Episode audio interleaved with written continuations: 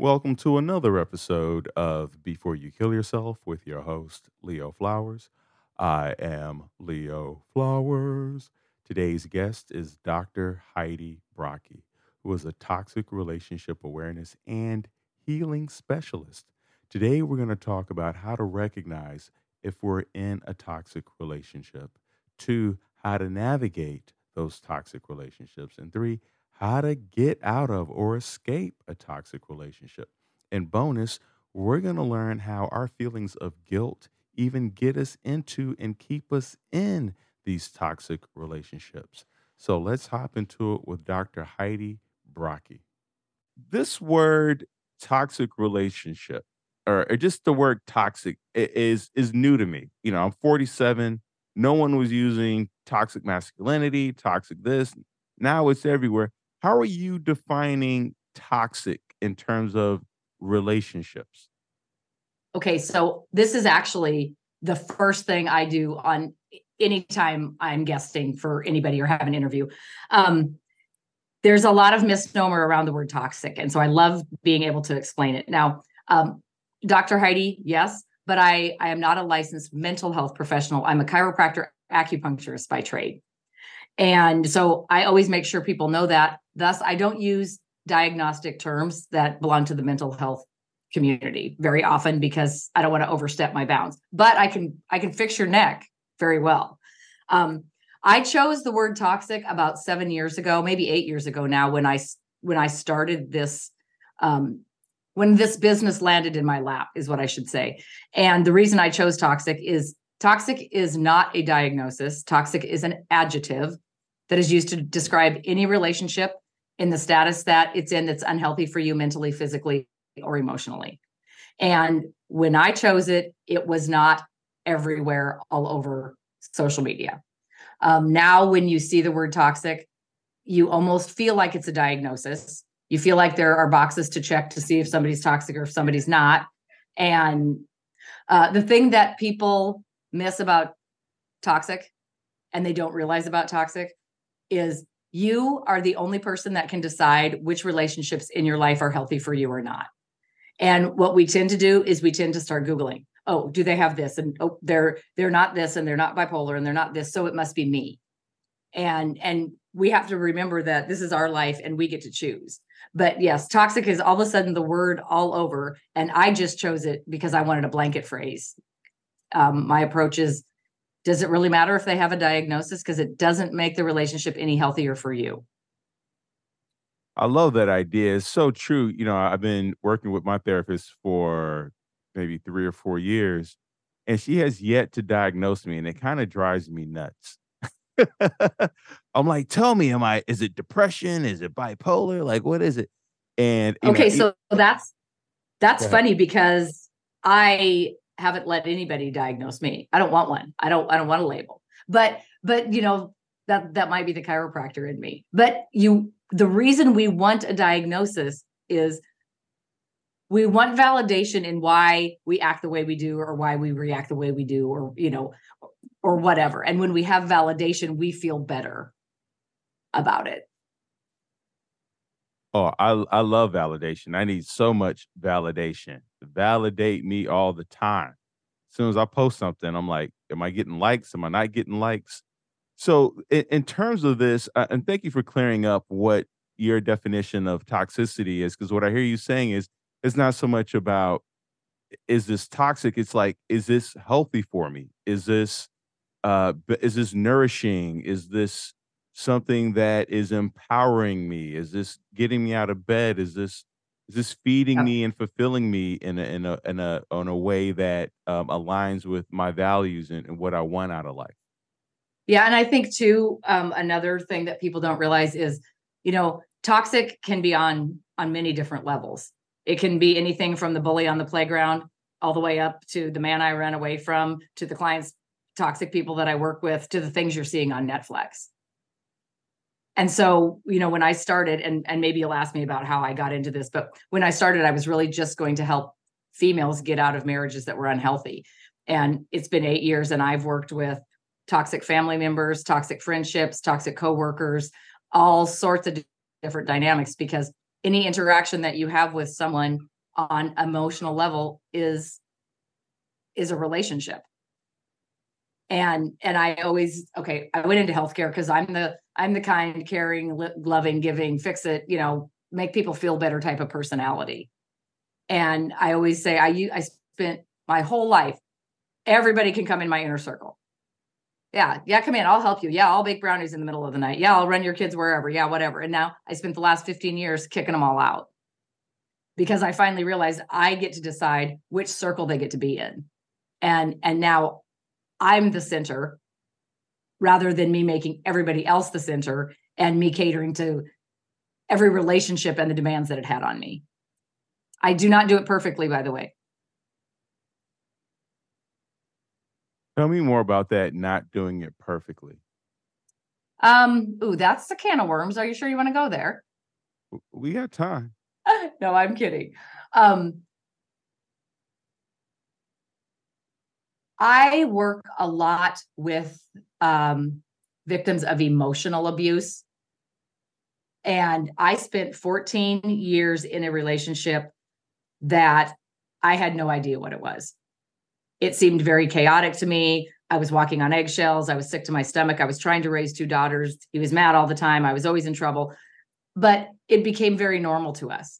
You know, being in a relationship that's unhealthy for you is like walking to into a room that stinks. If you stay in the room, the smell goes away, right? It doesn't mean the room doesn't stink.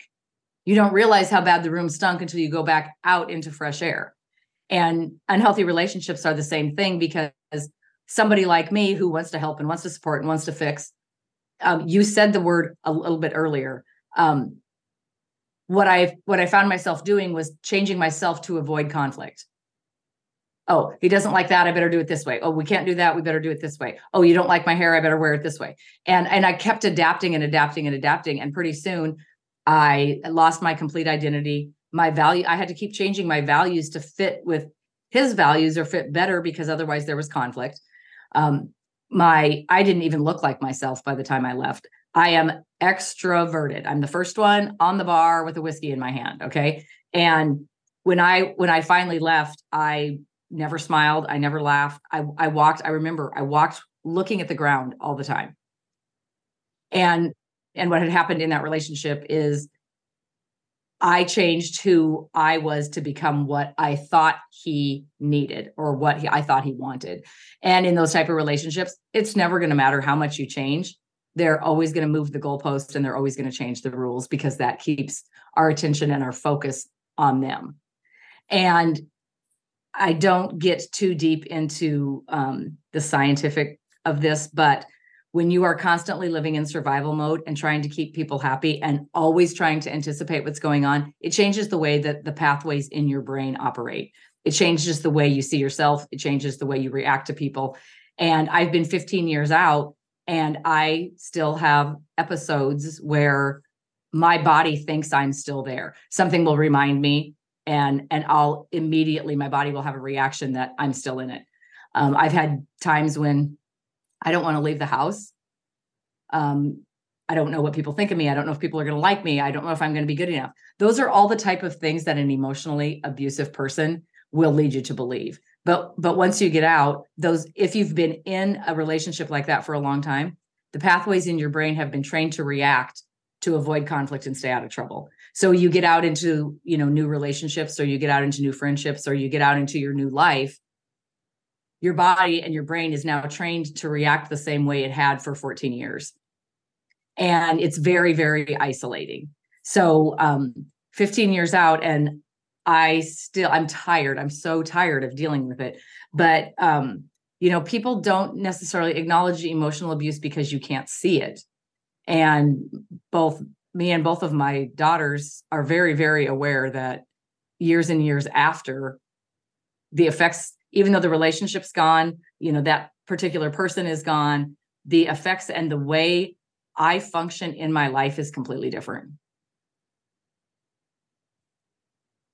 Talked about how isolating it can be, you know, trying to avoid conflict and stay out of trouble. Can we dig a little deeper into that? When you say isolating, isolating in a way of you're turning down events, you're not going anywhere, you're not returning phone calls. Is your are you not connecting with your family during this time? Yeah. Yeah. And you know, um, I did about 12 years with almost no symptoms of it. And in the last year and a half, um, things have been cropping back up. Um, I believe because I lead a lot of people, and I am a firm believer in everything happens like it's supposed to.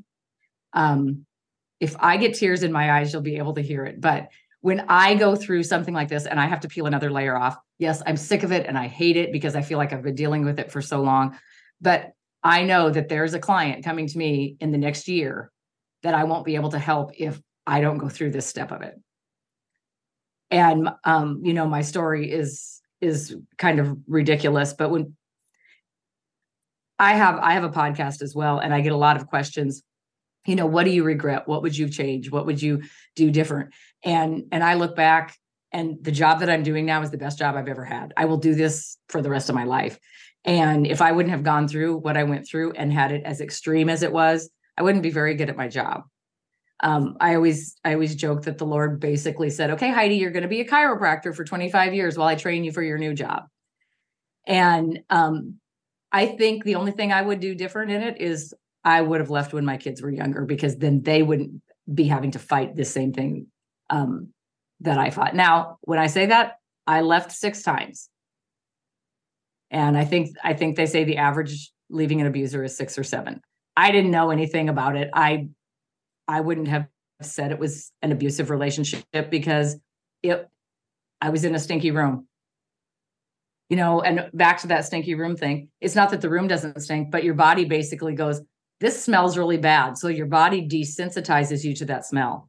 And when you're in an environment like that and you're always on eggshells and you're always hyper vigilant and you're always and trying to anticipate what's coming next so you can keep you and your kids safe, your body basically says, she can't handle this. So we have to desensitize. And if you're seeing the same behavior every day, the first few days, yes, it's very disruptive and it makes you upset and it makes you cry and you're wondering why you ever got in this relationship. But on the 41st day, if the same behavior has gone on, our body basically goes, okay, well, this is way too emotional. We can't deal with this at this level all the time. So we are going to start desensitizing. And when your body does that, whatever environment you're living in becomes completely normal. And and my kids grew up in that environment thinking everybody everybody's house and marriage and and life was like that.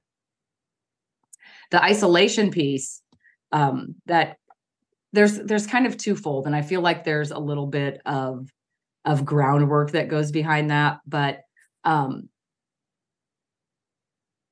emotional abuse is very difficult for people who have not been through it to understand. Um, I left six times. What do you think people that knew me were thinking about me when I went back the sixth time?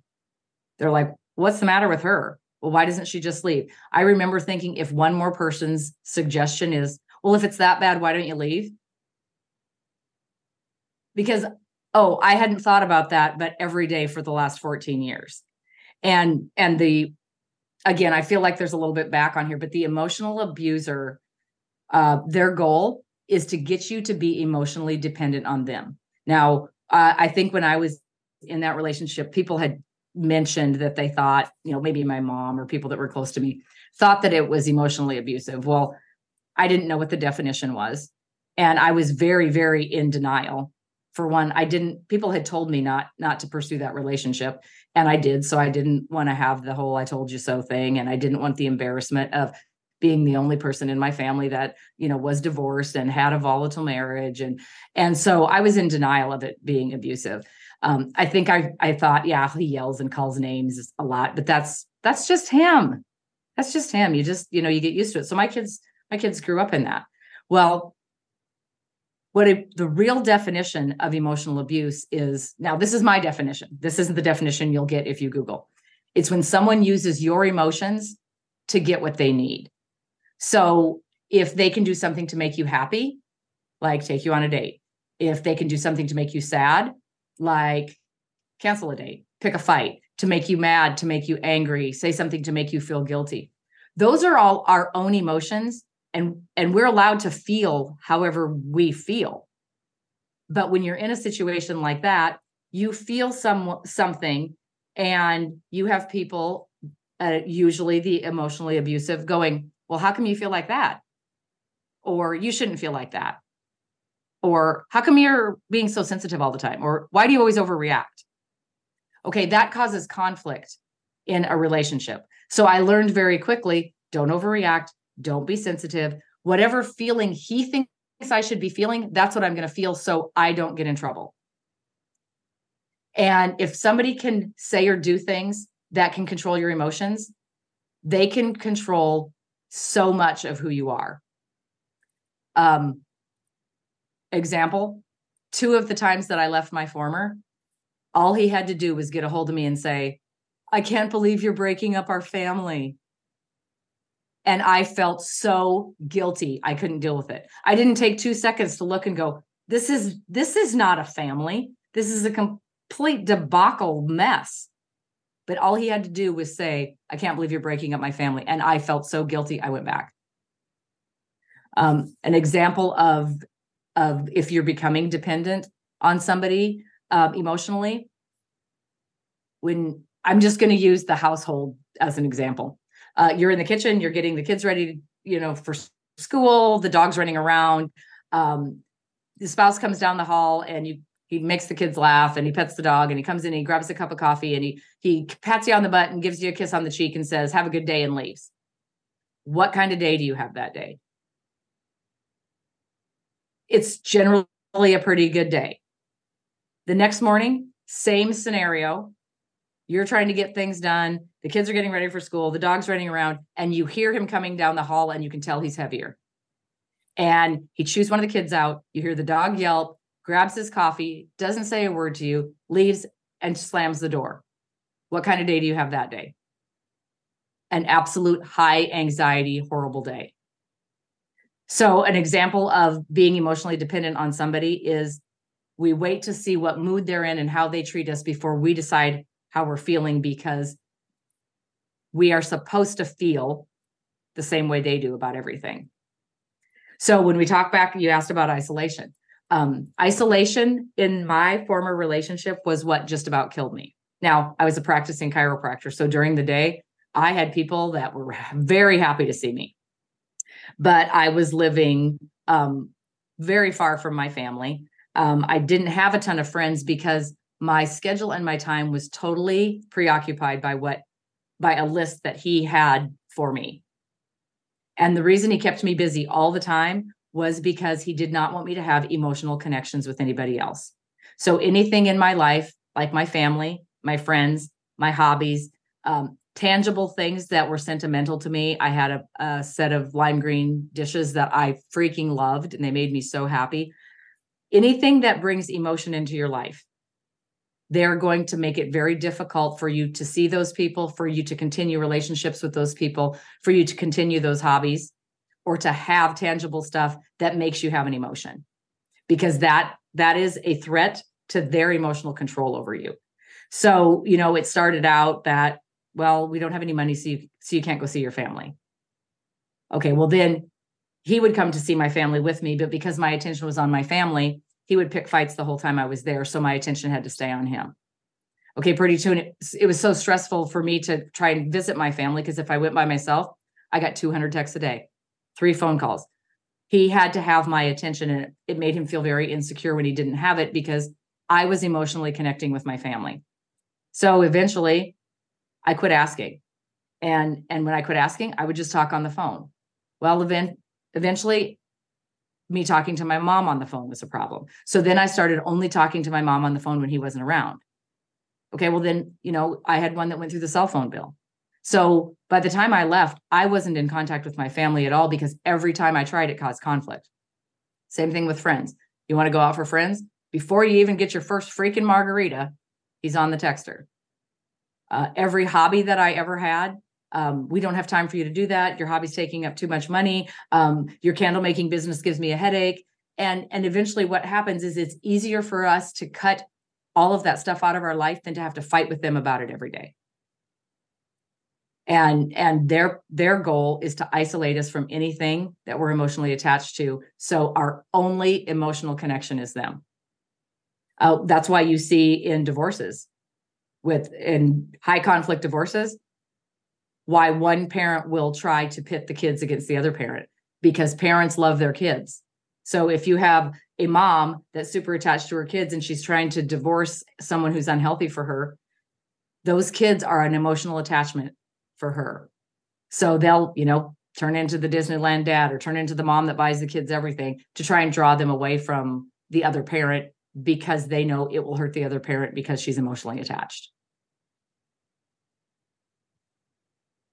You talked earlier, Heidi, about being in the relationship for 14 years, this, this unhealthy relationship, controlling, uh, you know, he's causing you to be emotionally and probably financially dependent upon him, it making you sick to your stomach.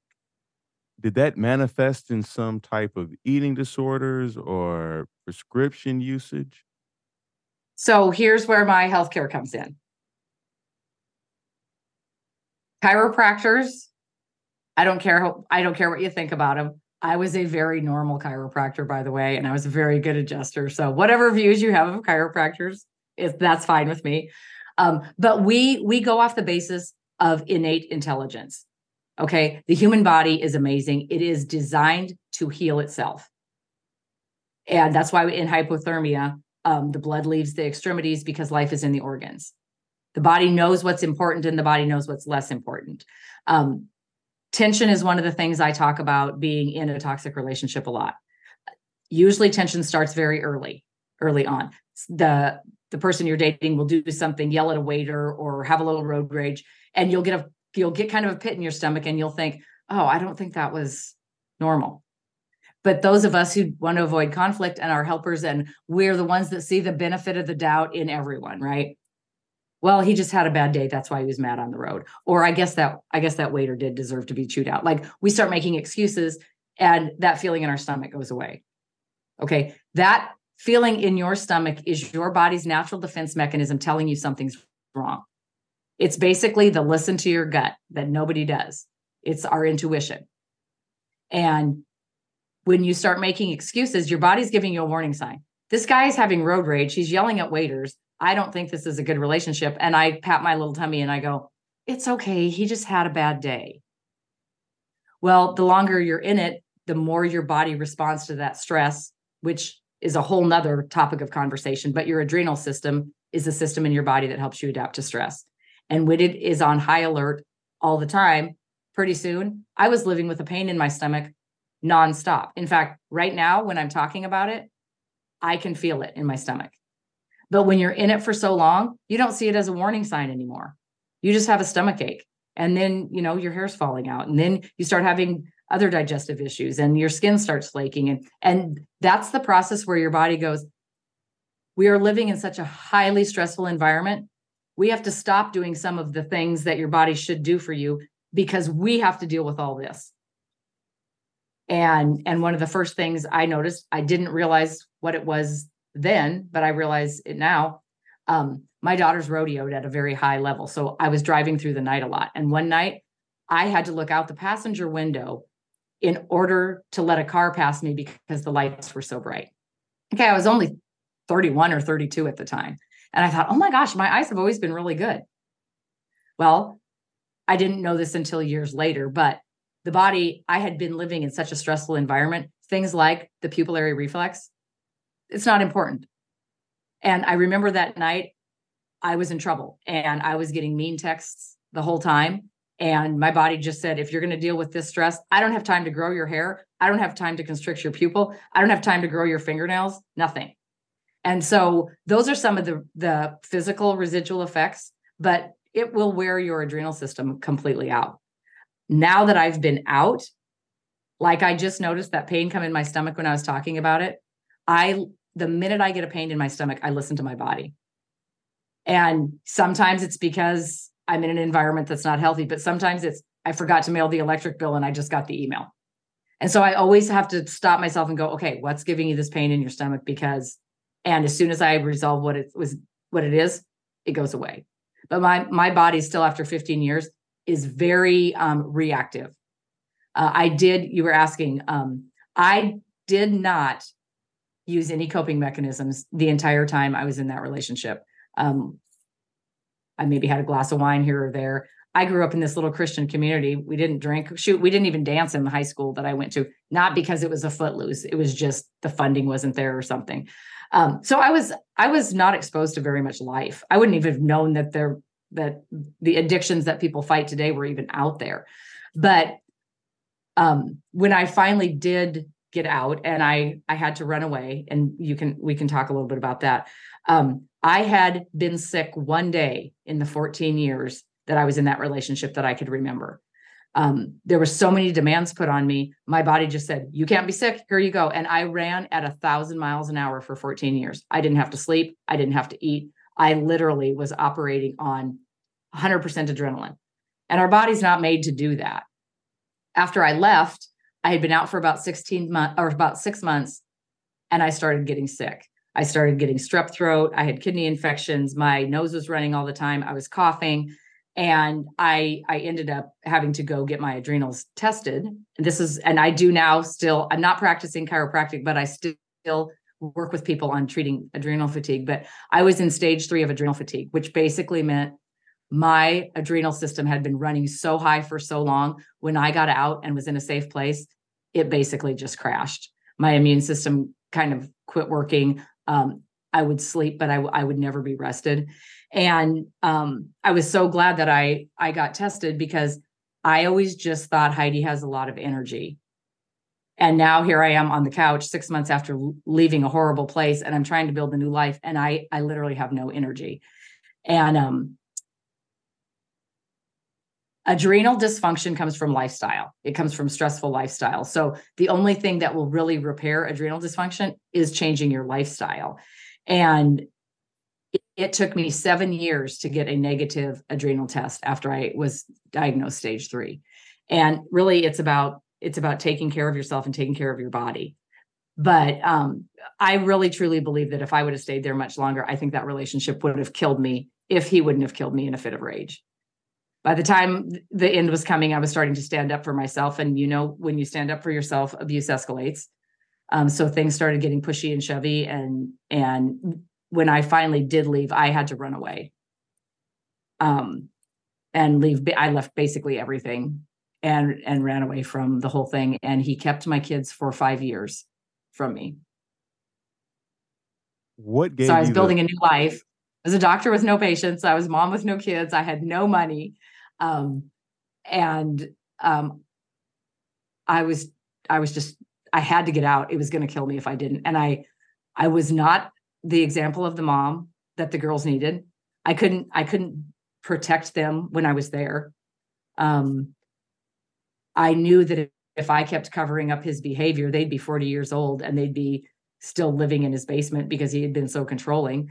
And so um, I spent five years without contact with my kids, other than other than occasional emergency.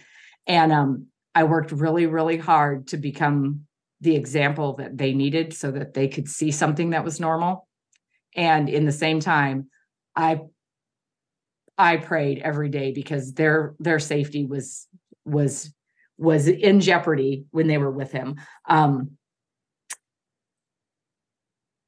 and i prayed every day that they would eventually see his true colors so that he wouldn't continue to do the same thing to him um I left them when they were 11 and 13, and they ran away from him when they were 17 and 19. Uh, they're 25 and 27 now, and they are my two best friends. Uh, they don't live around me, but our relationship is great. The reason that our relationship is great is because I created a place that they knew was stable. Whenever there was anything, they knew no matter what, I would always be there. Dad will be mad, but mom's always going to love us. And um, now they're fighting some of the same post-traumatic post-traumatic stuff. I think I forgot what question I was answering because I got off on all that. Well, you know, I'm curious about your childhood because there's so many articles, podcasts, you know, people talking about how do you know, what are the flags of, uh, you know, a toxic person or toxic relationship?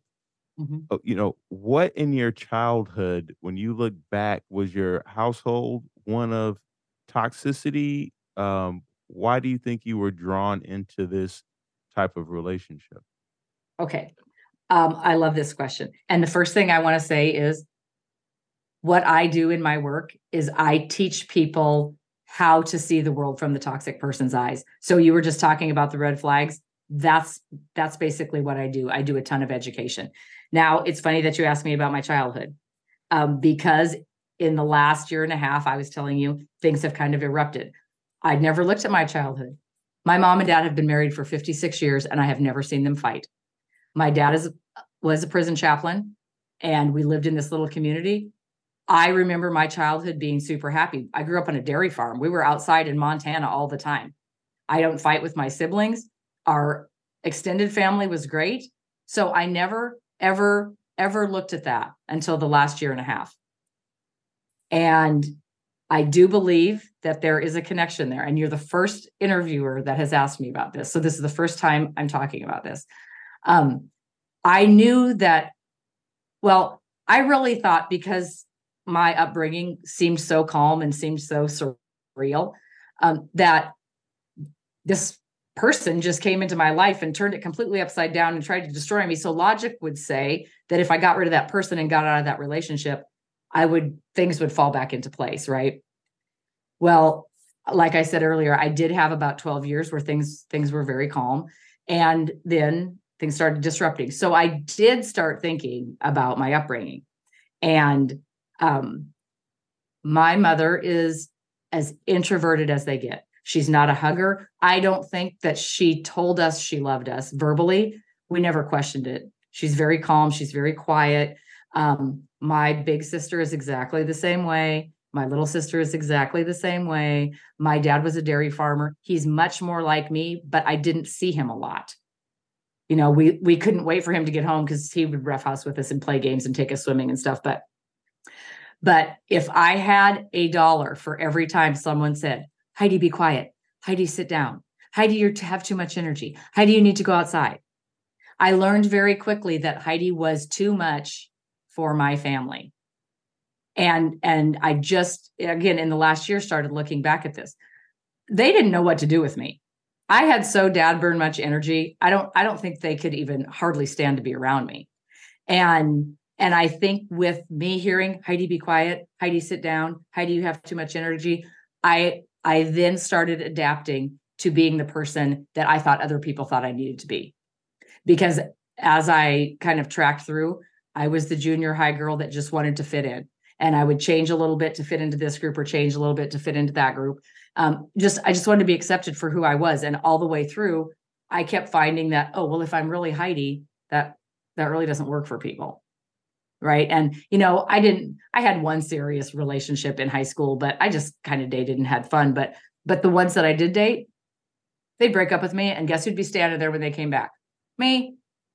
So it is it is um, funny that you bring that up because that was just something that I just recently just recently realized. Now, I'm not going to bring it up to my family. I now that I understand it, it helps me because it it makes me feel like um, it makes a lot more sense. And you know, I did not want to go on the first date with my former husband, but by the third or fourth time he'd asked me out and I'd said no, I started feeling bad because that's my personality. I don't want to make him mad. I don't want to, you know. So okay, I'll go out. Okay, I didn't want to go to a second date. Same thing. All of a sudden, I was married, had two kids, had a business, had a ranch. Ta-da! Here I am because I didn't want to be the bad person, and I didn't. I, I just wanted to make people happy. And um, you know, when I work with my clients too, we we tend to say, I don't know why I picked this person, and and usually in situations like this, we did not pick this person. This per- this person picked us. An emotionally wired, empathetic person is going to step into relationships for companionship and partnership and intimacy and emotional support and building a life together and you know all of that. Um, because why would I step into a relationship for anything but that? And usually, the personality that's more toxic will lead you to believe that their relationship goals are the same. And somebody who has a personality that that I would classify as toxic is usually somewhat insecure in themselves. And they use other people to make them feel secure. And and I was being used for the feeling of power, you know, control. I he had my attention in the beginning. I gave him a lot of admiration. And you know, because I understand it so well now, everything that used to be so confusing, I almost have to laugh at because I'm like, how in the world did you miss that? So if you're in the life of somebody who's a toxic personality, you are there to supply them with the feelings that they need in order to feel secure. And the, the one of the other things that's confusing is the good days are for the same goal as the bad days.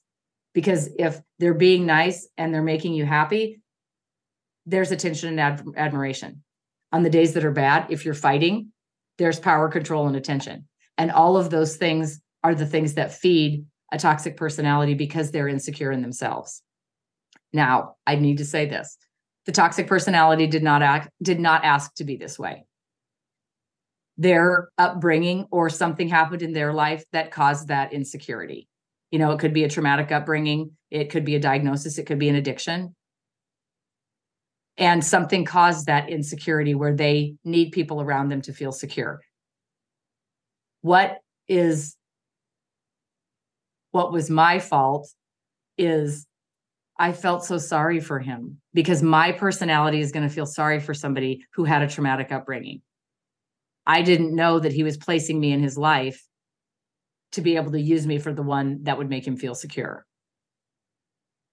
And so it's a combination of, yes, everybody telling Heidi to be quiet and Heidi to sit down, and the personality that I was given.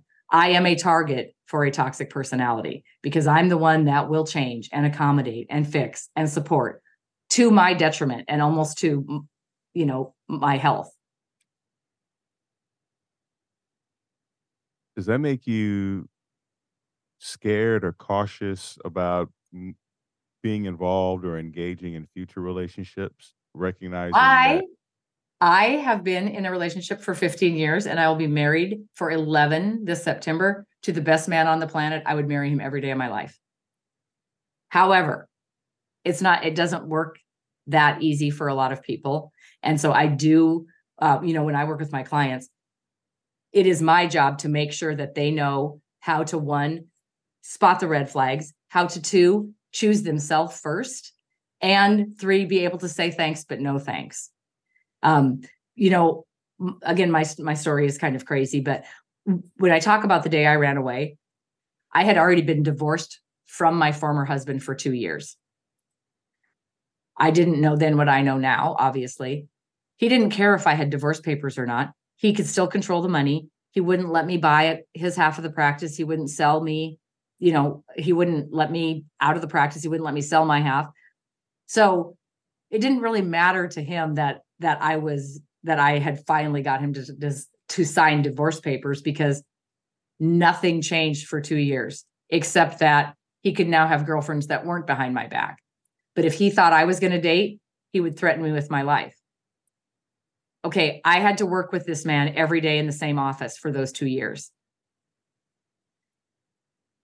Now, looking back, I needed to do that too because I have so many clients that think they're going to get divorced from this person and their life is going to be good. You are in the life of that person to supply them with security. They want control over you. So, you divorcing them they can still control you through the divorce process. They can still control you with your kids.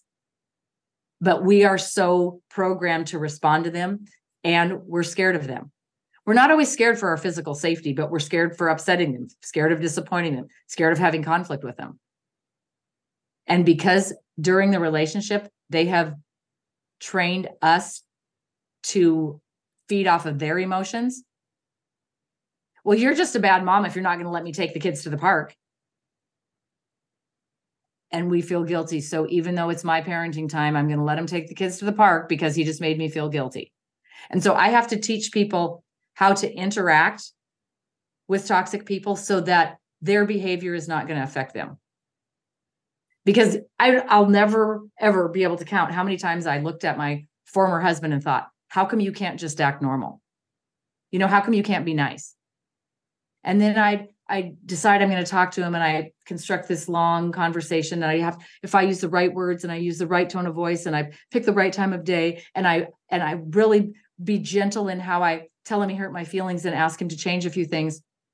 Maybe tomorrow morning he's going to wake up and he's going to act like me. Right? He's not. The reason I thought he was not acting normal is because he doesn't have the same personality. I would never do and say the things that he didn't said to other people because that's not my personality. I'm the kind, caring, giving, loving, want to, you know, happy, happy, clap for everybody person. So I'm looking at him thinking, how come you can't just act normal? Thinking I can convince him to change when in reality, for his personality, he's acting 100% normal because for some reason, something in his past made him feel insecure and he doesn't know how else to act. Talk to and, me about the guilt part because I can imagine there are listeners who are tuning in. And I know so many people who do things out of guilt. And it sounds like if if we can't address this uh, coping and sitting with our own emotions of guilt, it can lead us not just into a toxic relationship, but just into doing things that we really aren't comfortable with.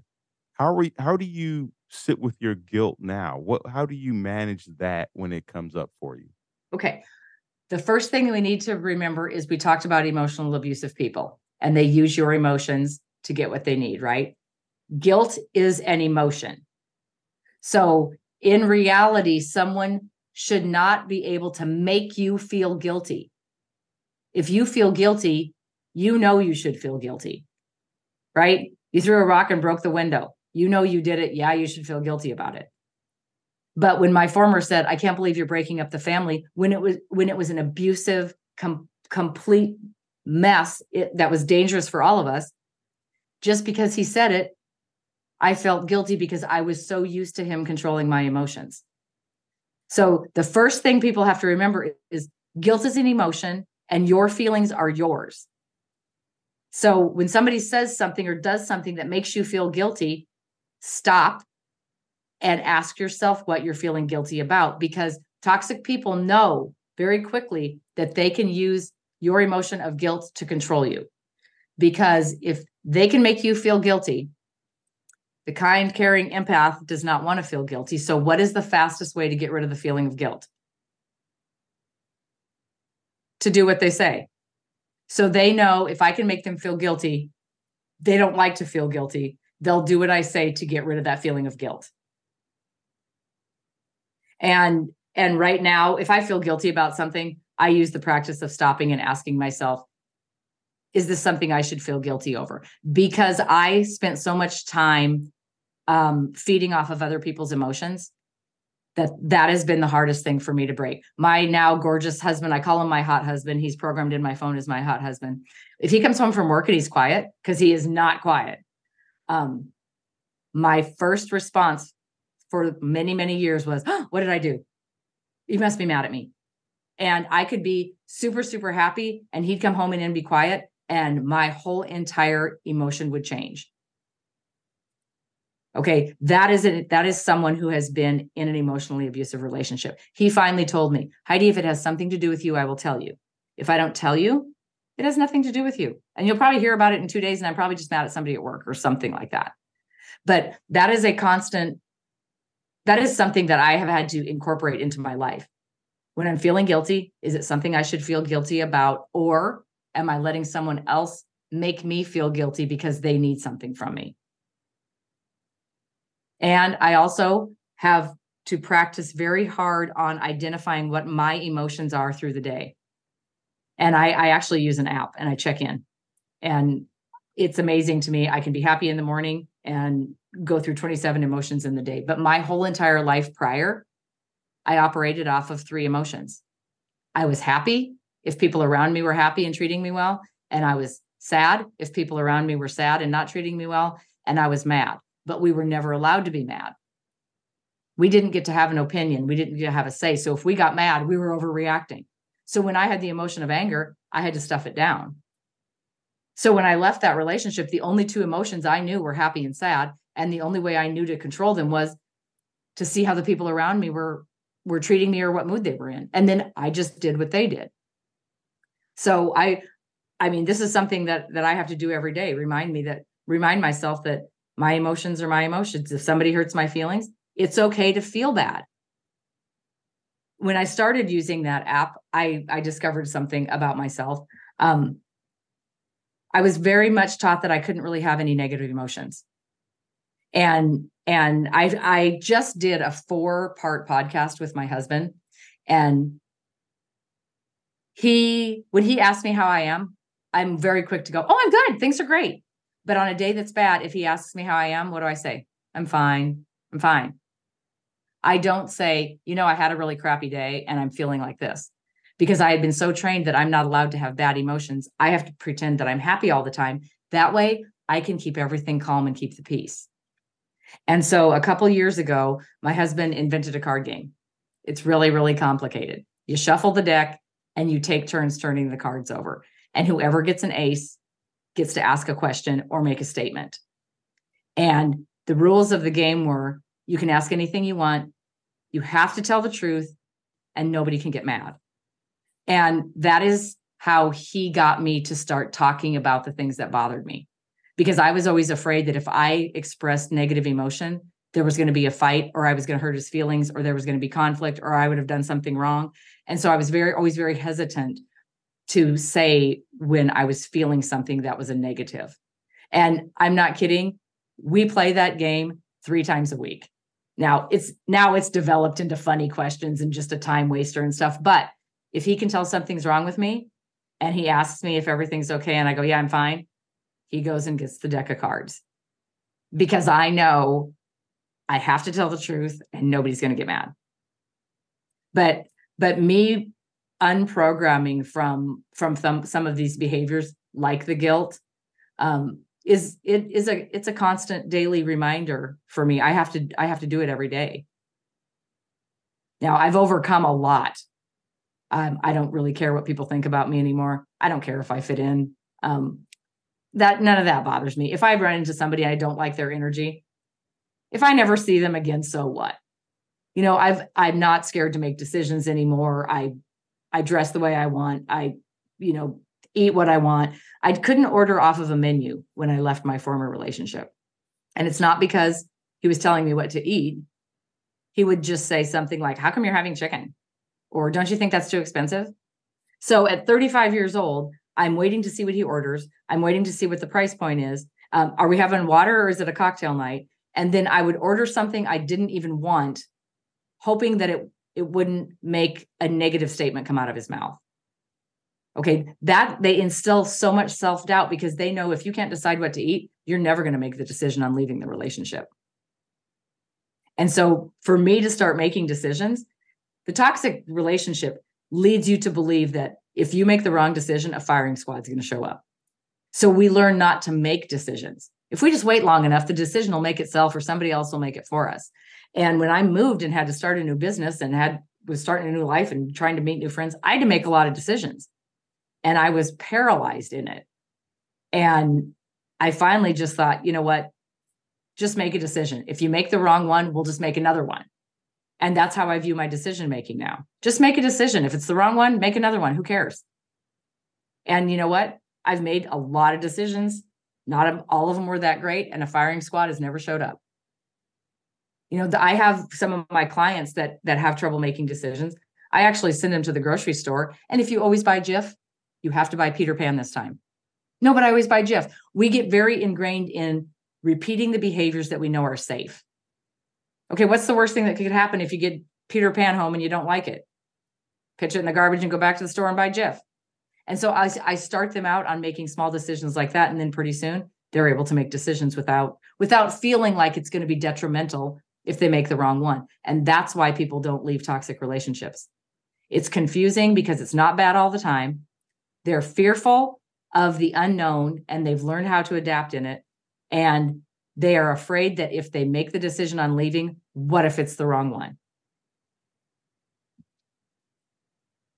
Also, want to take a moment to acknowledge, you know, in some countries, there are life and death consequences, you know, for leaving a spouse especially if you're a Mm-hmm. woman. Um, and so there are there are cultural and contextual uh, situations for why someone may stay in a relationship longer uh, than they have. Yep. That's why earlier, you know, you talked about how to talk to, how to cope with, because you mentioned that this person also has their own, um, I don't want to say damage, but their own, you know, Yeah. emotional stuff that they're dealing with, right? It's not like this is a bad person. This person is coping and moving about the world in a way that uh, they found to help them survive in a way that, you know, you have moved through the world like try not to feel guilty.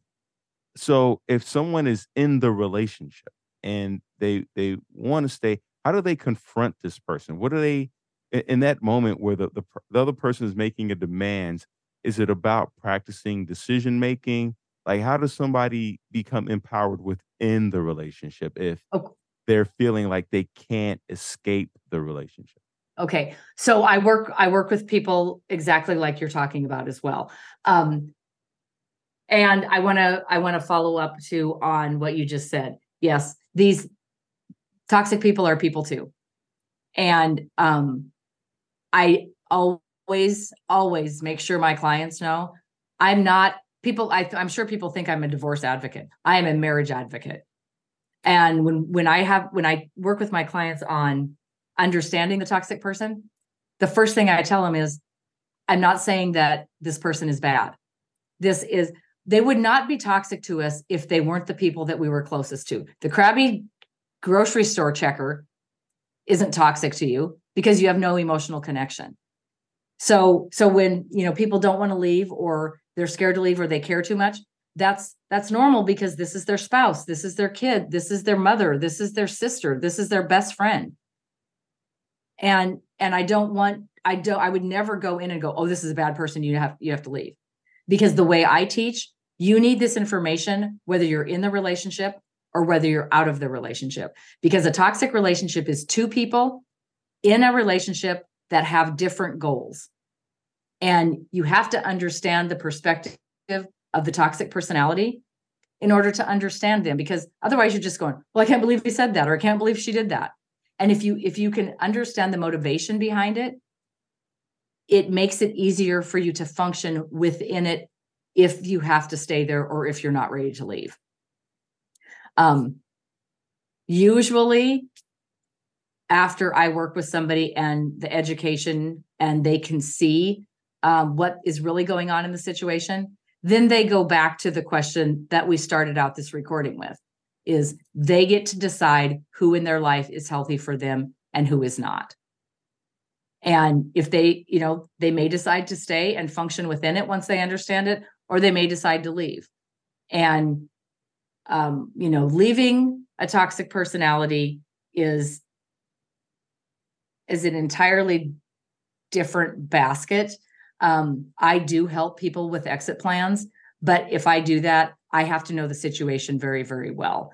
Um, like I said, toxic people are on all different levels of extreme. And if you're gonna if you're gonna leave them and take their control and power away from them, you are going to probably be guaranteed that the abuse is going to escalate.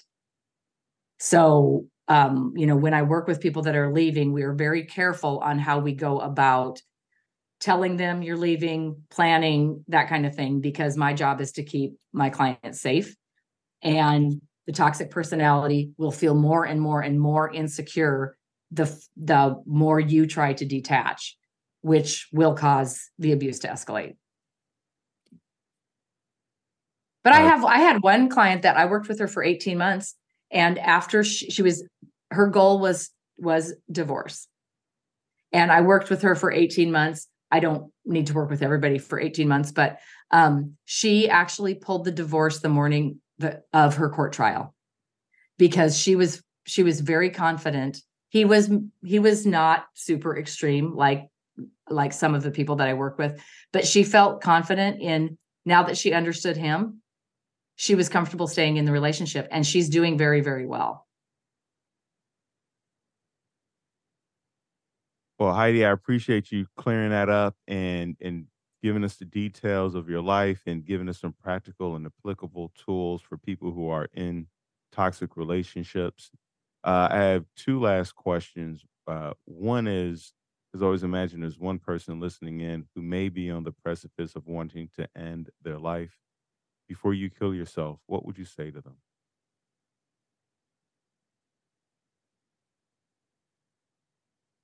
I'm thinking.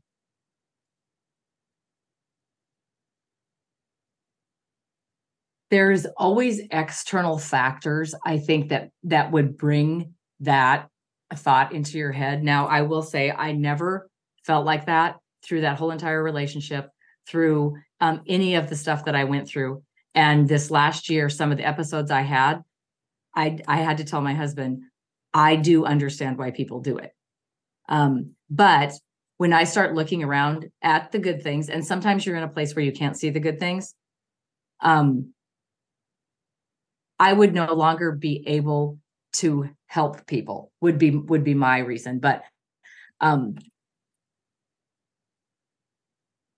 the value that others place on you should not be measured by the amount of strength you have. Don't measure your worth on the amount of strength you have today. That's that's what I would tell people. I actually have that written in marker on my mirror where I get ready for for work every morning. Cuz some days you don't feel very strong and the days you don't feel very strong, you feel worthless. And the days you feel worthless, um, the other thing I tell people to do is go to bed. If you're having a bad day, go to bed. It doesn't seem near as bad in the morning. I love that. And last question, Heidi, what are you looking forward to in the next 24 hours? Oh, my youngest, which is my stepdaughter, while we were recording, just pulled up with her husband in the horse trailer, and she just she just got out of the Marine Corps, and we are going to the Lake of the Ozarks where I keep my boat tomorrow. And so I haven't seen her yet. I heard him pull up when we started recording. I love that. I feel like we could talk for another hour. I feel like we just scratched the surface. Uh, so we're definitely going to have you back on, uh, probably maybe towards uh, the holidays if you're open to that. Um, yep. I have. I do a lot of speaking over the holidays because holidays in toxic relationships are horrible.